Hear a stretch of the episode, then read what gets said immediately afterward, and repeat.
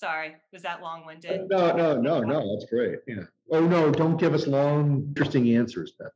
Jeez. I don't. I don't know. I don't, I'm gonna be done with this and be like, I have no idea what I said, but it worked. Well, trust me, Good work, y'all. you'll, you'll be able to hear it again. Oh, If it, if it makes you feel better, I have no idea what was said till I break it out again. Just like, wait, yeah. what this? That was fun. Mm-hmm. I'm editing it.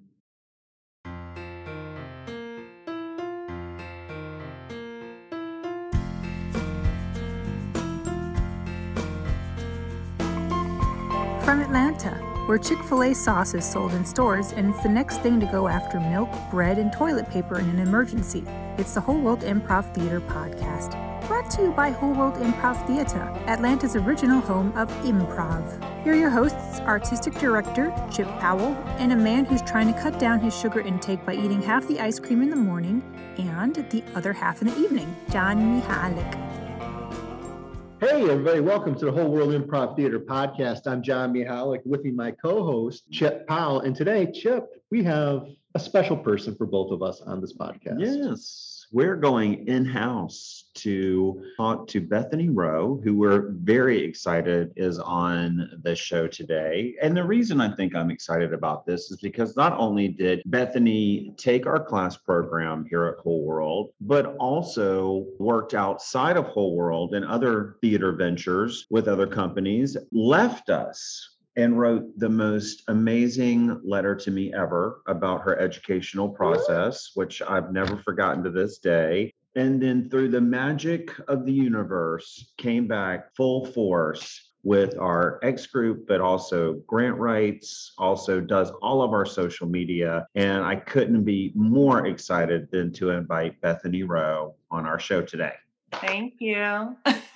Hey, Bethany. Hi. How are you doing? Good. How are you? I'm doing good. I'm just seeing uh, one of my cats sort of uh, shovel his way through the door right now. I try to keep the doors closed, but they're cats, so they always want to know what's happening right now.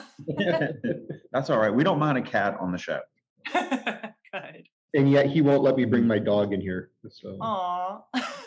so Bethany, yes. one of the things that we do here in our educational program, we started with adults, we branched out with kids' classes, and then our kids' camps. And then we added something very special for neurodiverse children Yes. that became the X group. Now, I had to learn what neurodiverse.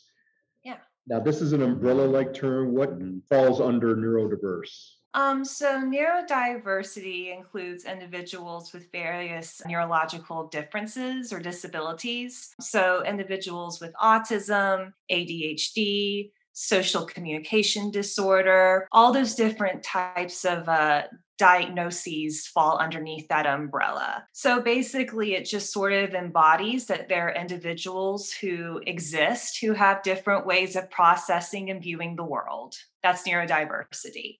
And the late, great Andy Jones. So I want to talk about him briefly before we get started because Andy was a performer here for a very long time. He was main stage. He also took a bit of a hiatus at one point and came back stronger than ever and was very passionate about taking Emily and I to breakfast places to discuss this program where we picked up the bill and I kept having these meetings and I was like, Are, we- is, is he just after breakfast? Like, what's happening here? Uh, Did he ask for you to pay, or was there just an awkward silence? And then you would when the kid just came, paw at the bill and say, I guess will I got this this. about Andy, he was persistent, but he constantly wanted this program to happen. And Yeah. with his abilities to tutor students and his ability to help those with neurological disorders was a combination and a tour de force that brought his program here. And I think that was one of the things that impressed me the most about him was that we were able to open up the theater to start this program and he was the driving force behind it. And you were not far behind him. So i kind of want to talk a little bit about you and andy in the beginning. Yeah, Yeah. So I believe he had only been at Whole World mm-hmm. before we rebranded it the X Group. Andy's program was called the Exceptional Student Group. That was the name of his business, in which he offered a tutoring program that focused on math and other educational aspects and working with the neurodiverse community. And so he brought this program into Whole World, in which y'all were very generous to provide the building in which he could hold his classes for these students. So he had only been doing this for a couple of months. And then there was a coworker that I was working with every day at Kaiser Permanente at the time. His name was Chris Hayes he was, I guess, randomly talking to Andy one day and said, Yeah, I have this coworker who's also passionate about working with the autism community, is also neurodiverse herself. I would love to put her in contact. She used to be a company member out at Whole World Improv. You should definitely work with her. She works in educational theater with me. I think she'd be a good fit. So all of a sudden, out of nowhere, I get this voicemail from this gentleman who I never heard of. Um, so because I think Chris gave him my phone number. He's like, "Hey, this is Andy. Um, you don't know me, but uh, I heard you're neurodiverse. That's kind of cool. Heard you work with kids. Also cool. We should grab some breakfast." So that's exactly yeah. what we breakfast. did. We got breakfast. Mm-hmm. Um, he sat down with me and then we had a blast. We really hit it off. Oh, and I for, never forget this too on the phone. Whenever he and I were scheduling the meetup for breakfast, he goes, Yep, could tell you went through speech therapy because I could hear your vocal cadences. I was like, Who is this person? And yes, I was in speech therapy for a plethora of years. Very good, sir. Very good. So I was very impressed with what he could pick up on. So we met up we made plans for me to come in. I think that following Saturday, I started helping him out, and he kind of threw me into the deep end pretty quickly. I was helping him at another organization, I believe called Ardent Out we were working there in the mornings on Saturdays, and then we would turn around and then we would work at Whole World. I'll never forget the first day I worked with him. I just thought I was going to do art and out with him in the mornings. And I was like, okay, well, bye, Andy. And he goes, Oh, aren't you coming to Whole World? And I said, Am I? He's like, yeah, you're, going to you're going to come there too. So, but I didn't mind, you know, because I obviously wanted to learn more and work with him. And he was tremendous. He had a, a fantastic gift working with our kids. He was just able to bring things out in each individual student. That was just absolutely incredible. I miss him every day. I remember him going under a table to retrieve a student that was yeah. Nervous about coming out from under the table. And it wasn't like he went under there to say, come out. He went in there to say, what's going on down here? Yeah. Like, what's he, what's happening here? And he Yeah, he made it as part of like an improvised scene. Like he oh. improvised it. It was insane. And then and that kid came out and now that, that, kid is part of our youth and teen program. Exactly. That kid came out uh, from under the table and was like owning it. And I love that kid also uses like props to continue his journey like yeah. finds things to use that help him speak through the the items and i think that's another amazing thing that everything is okay and i think that's one of the things i feel like about the program that a lot of times the parents are like or the family are like no you're not doing what you're supposed to do in society no mm-hmm. you're going against the grain mm-hmm. stop it whereas i feel like a lot of what andy was bringing was come on do it yeah. You know, like live it, do it. Let's see what it is. What is it? And For him, and, there was no such thing as a weird or wrong choice. It, they were just choices, and they were just different choices. Yes. Um, and even how different students prefer to communicate. If a kid chose not to speak on stage, or at that point was dealing with some sort of sensory overload, he was like, "That's okay." You yeah. do you. That is your choice. That is your right. And if you mm-hmm. choose to be silent in this moment, there are other ways that we can communicate, even if it's just sitting with each other. That's okay. Yeah. You know, he gave so many options and I think expanded upon what it means to communicate with other individuals. So we're going to go a little difficult because Andy mm-hmm. passes away. Yeah. And it's unexpected for us all. We were all shocked and rocked by that experience. And yet, that group was actually reaching a pinnacle of success. at the time. So it took not only those kids, their parents, us, all to a place that we weren't ready to go. And yet, um, I felt at that moment the biggest connection to you that I've ever felt because the parents came to me and said, We can't lose this program. What are you going to do? And we were like, Oh my God, what are we going to do? And we didn't know what to do. And yet, you were able to still guide those students and keep them together and yet we weathered this storm. And that's when I realized that the parents were actually here for the class every time, but in our cafe, meeting and bringing food and stories. And it was actually a therapy session for the parents to kind of talk about their grievances or their challenges or their successes while you were in here still teaching the kids. And that's when I was like, oh, this is a really important program that we have to keep going. So tell us where you were in that whole exchange. Yeah. And so, you know, before Andy's passing, because again, it happened so suddenly, he and I sort of had this running joke that I was, you know, kind of the Spock to his Captain Kirk. As someone who had his own ADHD diagnosis, he was someone who's off the cuff and went off of pure instinct, someone who's very in the moment. I mean, that's being a true improviser, right? I mean, that's how he lived his life to the fullest. And for me, I brought in a lot of organization and structure and long term planning. So we made a great team in that capacity.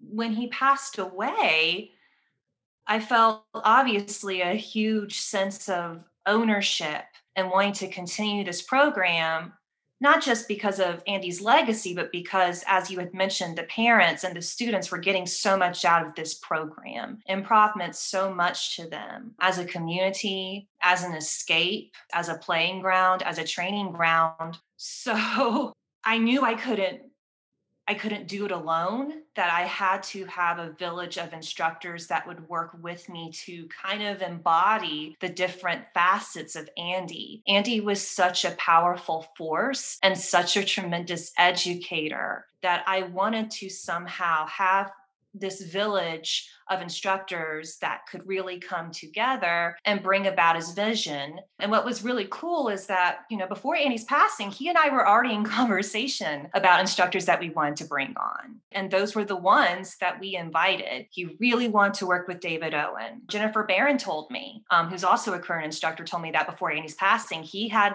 come up to Jennifer and I didn't know this at the time, but he'd come up to Jennifer and talked about possibly coming in and helping out, right? We also really wanted Joshua Rosenthal. That was another individual that he and I both thought would be a good fit working with, especially some of our teenagers. So it was a huge loss losing him, but I'm very happy that it just kind of worked out. It's like the universe wanted us to have these very intentional conversations because I guess somehow it was important to have these conversations to know who we should bring in based off of what he wanted and what we knew was going to be best for the program. I miss him a lot. All do. Yeah. Yeah. There's not Yeah. a day that goes by that I, you know, it's hard to not think about him. Major support for Whole World Improv Theater is provided by the Atlanta Mayor's Office of Cultural Affairs, the sweetest smelling office of cultural affairs in the world. The communication that you're talking about, Mhm. what's it like just to get the initial communication? Suppose a new person comes into the Yeah. group. What's the process of just getting a new person into the group and getting the group together? That's a very good question. I'm going to use this current session as an example. Mhm. Um, November 6th. So, how the X group works is we teach eight weeks on, two weeks off. So, for eight weeks, we have our session where we're meeting up consecutively. And then we take a couple weeks off for recruitment to give everyone a break. We have parents who are traveling all the way from like Douglasville or Covington, Georgia to be here. So, imagine being in that Atlanta Saturday traffic and waiting in the car for almost two hours just to be here. That's how dedicated these parents are. So, when we meet from three to four on Saturdays, um, when we have new students, one of the first things that we always do is when class starts, we always do our check in. And the check in is something that Andy always wanted. He always wanted to ask, What's one fun thing that happened to you this week? How is your week going in general? How's school going? And we just have a conversation. And after that conversation takes place and we start talking about what improv is, we usually tie in, well, what we just did right now, having this conversation, getting to know each other other, answering questions, giving each other energy. That's a part of improv, right? What we're doing is making things up as we go and we're communicating to each other. We're talking to each other. What we're doing right now, that's actual improv right? So the only thing you have to do now is get on that stage and we're going to do it together. And we're also going to add games on top of it. And I think that kind of clicks for them and like, oh, it really isn't that big of a deal. I mean, it's a big deal. It's fun, but there doesn't need to be so much pressure behind it. So I think that's a huge part of the breakthrough um, in getting these kids involved. Also with David and I, because David and I work with our beginners program, and then Josh and Jen work with the intermediate program. When David and I work in beginner program and we have new kids, we show lots of visual examples, especially children on the autism spectrum. They thrive with visual supports and see, you know, examples of what's happening. So we always demonstrate the games. We always act out the scenes. We're always showing them over and over again. This is what we're looking for so that they can see that and they can model that. Talk to us about the education of this program. What's the process? What's the lesson plan? And how is it benefiting them in everyday life? We teach the traditional lesson plans that are being taught in the youth and teen program in addition to the adult programming. So we're teaching them all the games. We're teaching them the whole world method of improv. We're just modifying it slightly so that it can help them with their individual learning styles. But they are learning emo spot. They are learning remote control. They are learning, fortunately, unfortunately, they are learning all the games, right? There's so many, you know, books about improv. You know, we have a tried and true method here that's been developed, but that still applies then to the neurodiverse community. Yeah, Absolutely. And I think what can be overwhelming for new parents is they hear improv and they go, okay, but my kid requires so much organization and structure and routine. According to the DSM 5 or the Diagnostic Statistical Manual, autism is defined as having difficulties with social interactions and also being limited by repetitive behaviors. So, when it comes to repetitive behaviors, parents are often asking us, you know, well, without a script, without, you know, extreme amounts of guidance, how can my child thrive in these environments? And what's so fascinating to me is I feel like for the hour that our kids are with us, they're going.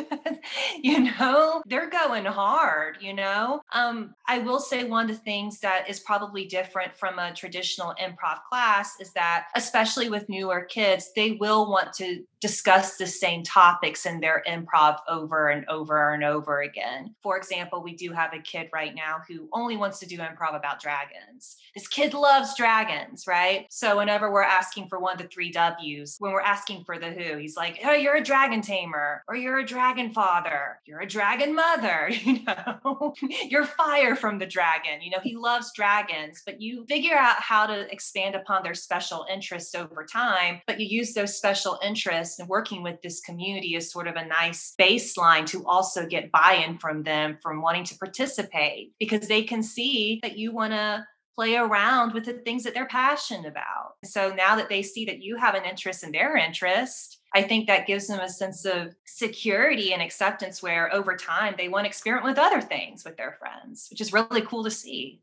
And what do you think the benefits of that are for them in everyday life? Oh man, it's funny because I wish I had a, Andy had this pamphlet where he would answer that question in his pamphlet. Uh, some of the words repeated. like they were synonyms. But in the list, um, he said, you know, improv, when it comes to working with the neurodiverse community, helps with adapting to the situation, not always being in control of your circumstances, learning to listen, learning to respond, learning to share the space, learn that things aren't always going to be perfect, right? I think a lot of us individuals on the autism spectrum one of the three P's that's talked about is perfectionism. We want everything to go exactly where it needs to be. And if it doesn't meet our standards in that way, that can be very hard for us. Well, guess what? When you're working in a collaborative environment, people are going to say things or do things that may not fall necessarily in line with what we want, but it's their right to bring that to life just as much as it's our right to want things to be perfect, you know? It also just helps our kids with people are going to do things differently. People are going to have different perspectives than you. That's okay. It's going to be okay and the successes. Yeah. The fact that we had a few move on and go to college. Mm-hmm. You've had someone who went from that perspective to winning a musical competition. Talk a little bit about what those successes mean to you. Um, I have a very broad interpretation of what success means. I think a lot of people, when they think of success, they think of the accomplishments that someone has made. They think about exceptionalism. And I think that's why Andy called his program the Exceptional Student Group, because he wanted our students to know they were already successful, no matter what they did, no matter who they connected with, no matter what they performed on stage, they were already exceptional human beings, no matter what. So, in my brain, these kids were successful as soon as they walked in through that door because they chose to be here, take a risk, and learn something that was going to be completely out of their comfort zone in terms of outside the program, of course, it means a lot to me that we've had students go off to college. We have one who's in college in Tennessee. We have one who's gone off to Young Harris. We have one at Georgia State University. And two of our former X group students are now in the youth and teen program that meets from 10 to 12 on Saturdays. And they are, according to David, who leads that program, they're crushing it because they've come in with their unique perspective that's blowing these other kids, you know, out the water. Not to brag. I'm sure everyone's doing great. I'm sure everyone's doing a wonderful job, but you know, because they come in with their perspectives, it's bringing something, you know, very unique and different. It's awesome. That's what we want at Whole World one of our current students he won autism's got talent a couple years ago. He got first place two years ago. I believe he got second place this past year. He's got a beautiful singing voice. So yeah i'm very proud of their success as it means a lot but i also never want to put pressure on our kids to think that they have to do something out this world all the time to not have me be proud of them or to not have David or Jen or Josh be proud of them. We're always proud of them. We want them to have fun. We want them to be good people. If they can learn how to be a person that's that's a good person, I, t- I think that's successful. They're all kids, aren't they? They're not all adults. They're um okay. So we we do currently have a 20 year old yeah, see, look, it was a legitimate question. so we have currently ages 7 to 20 right now. Typically, we market it to 7 to 17 year olds or 7 to 18 year olds, but you know, some of our students are having alternative pathways and so they might be staying with us a little longer. We currently have an alum who's come back who is helping us out, which is pretty awesome. So he's supporting our intermediate instructors, which is really cool. So, what's the next step for this program?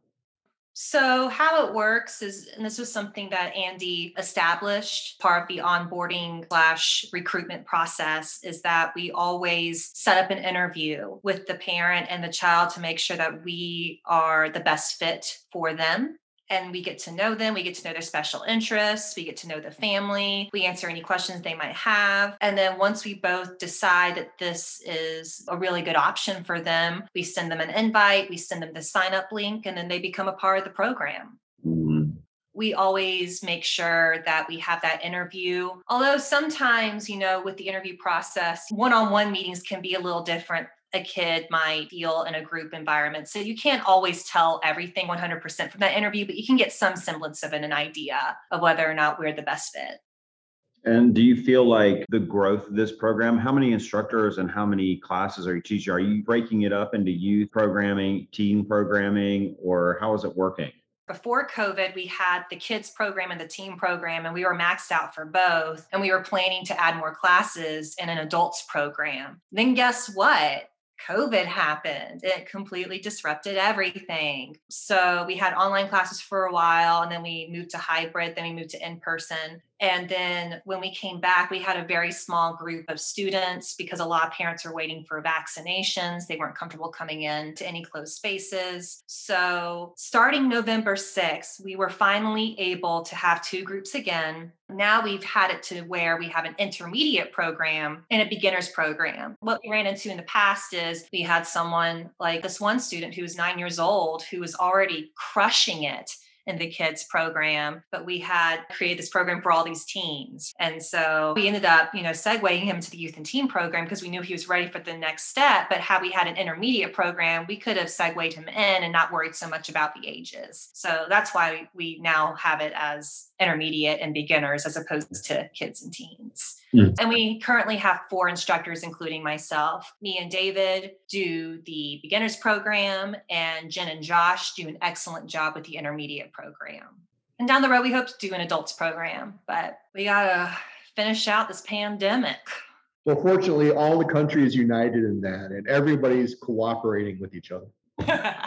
So, as we start to wrap up, I want to know a little bit about your educational background and what brought you to this program. So, I grew up with an IEP. As I mentioned before, I'm part of the neurodiverse community myself. I grew up feeling different from my peers, not getting invited to many a birthday party because the parent was concerned that I was going to throw a tantrum it was a pretty lonely uh, childhood. Mm-hmm. Um, and it wasn't until college that I felt like I started finding my tribe through theater. Musical theater specifically, I was surrounded by all these people, kind of this island of misfit toys, so to speak, of individuals who all had their quirks. And so the things that people thought I was weird for in high school, people thought were endearing and quirky and fun in college. It's interesting how context works that way, by the way. It's mm-hmm. very fascinating. So I found my tribe. I got my degree in musical theater. I went on a couple national tours. I did vaudeville out in California, which was a lot of fun. And then at a mass cattle call audition for a bunch of different theaters at this conference called UPTA, I learned about Kaiser Permanente's educational theater.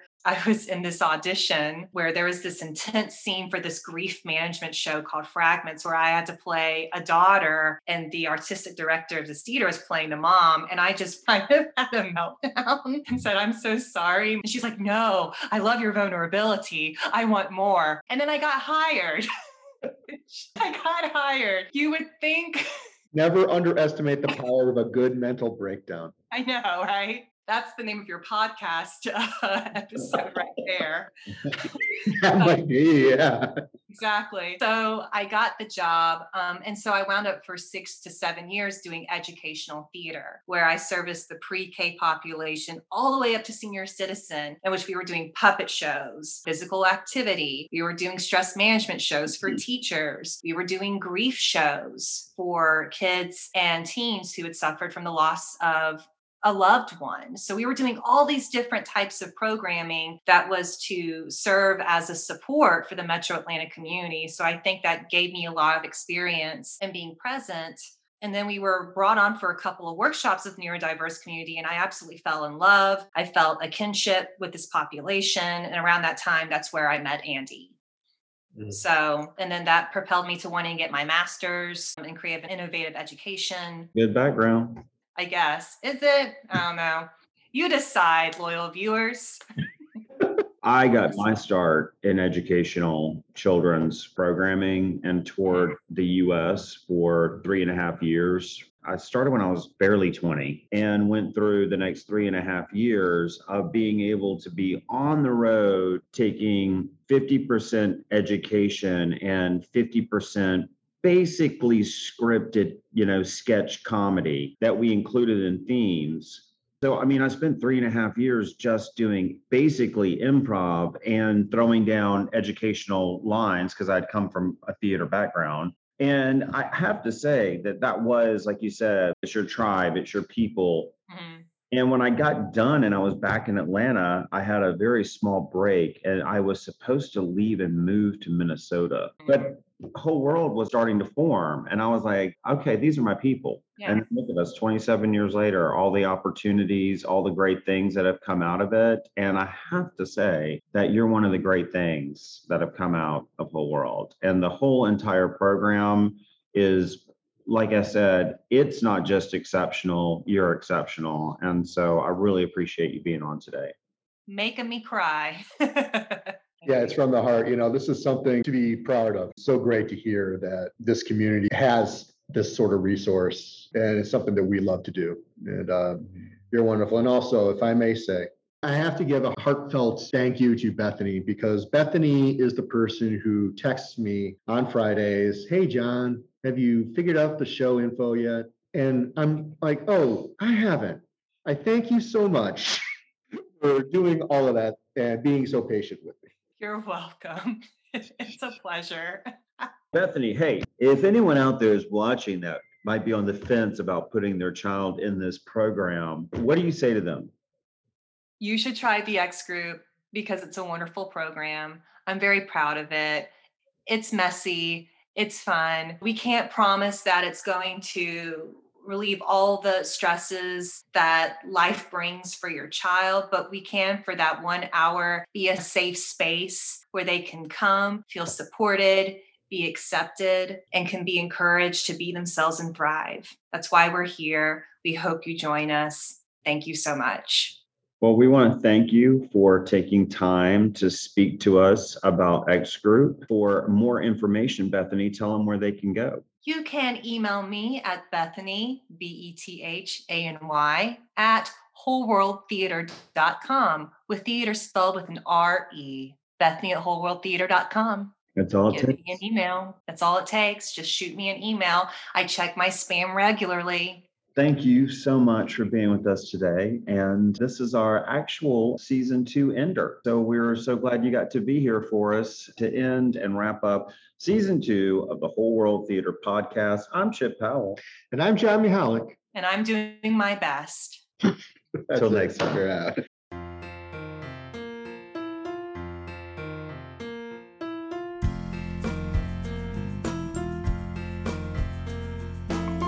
Thanks for listening to the Whole World Improv Theater podcast, now with a fresh new lemony scent.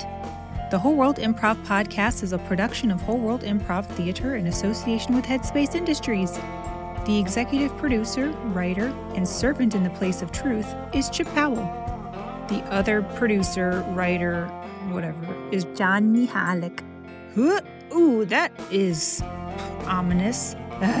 The voiceover booth here isn't set up yet, and so I'm I'm kind of pulling some strings, and I'm huddled underneath a giant comforter, and it's probably uh, about 120 degrees under here, and big old sweat droplet dropped right on what I'm reading, and right on the H of Mihalik. I don't know what it means. Probably means that we're both sweaty people, John. Original music by the Gentle Readers. And our social media maven is Bethany Rowe. Please help support this podcast by liking, subscribing, and leaving us a review. And use emojis. It's fun watching John try to figure out what they are. Eggplant donut, eggplant donut, eggplant donut, bagel. What's the difference between a bagel and a donut in the euphemism world? Write in and let us know. Or peach. Whole World Improv Theater is a 501c3 nonprofit theater. Please support by donating at our website, wholeworldtheatre.com. And remember, it's tax deductible. It's easier than lying about the size of your home office. Oh man, that's another one that hit really close to home. But I've only really lived in 600 square feet ever. At most. So it's negligible. All right, IRS, you have won. By far, you win. You win. Just take my life. Additional writing and voiceover from me, Kate Hollow. And I'm now officially drenched in sweat from head to toe. Thanks for listening, and we will see you next week. Um, what are your, oh, oh, wow. As I said, we aren't perfect, folks, but I'm very, I'm very. He's really good at doing podcasts. Did I tell you that? You want me to start again? Yes, please. Okay, I'm going to go again. because I was kind of rambling anyways. No, that was a great answer. Okay, listen. Okay. I'm gonna start all over again. Can I start all over again? I'm gonna start one more time. Okay. See, I started getting thrown. I had a thing and then okay. That cell phone. okay. To end and wrap up season two of the Whole World Theater podcast, I'm Chip Powell. And I'm John Mihalik. And I'm doing my best. Until next time. Figure out. Okay, so we got to put the cell phone ring at the top of the podcast. He's saying you and that bone. Okay, yeah, sure. Okay, we, we We'll gotta do do- that. we- We got, we gotta bumper it in with that. Okay. It's gonna be like the teaser. I get like zero phone calls most of my life. And like, Most of your life until you're doing a podcast. I know. Good job, John. all right. I'm a great podcast host.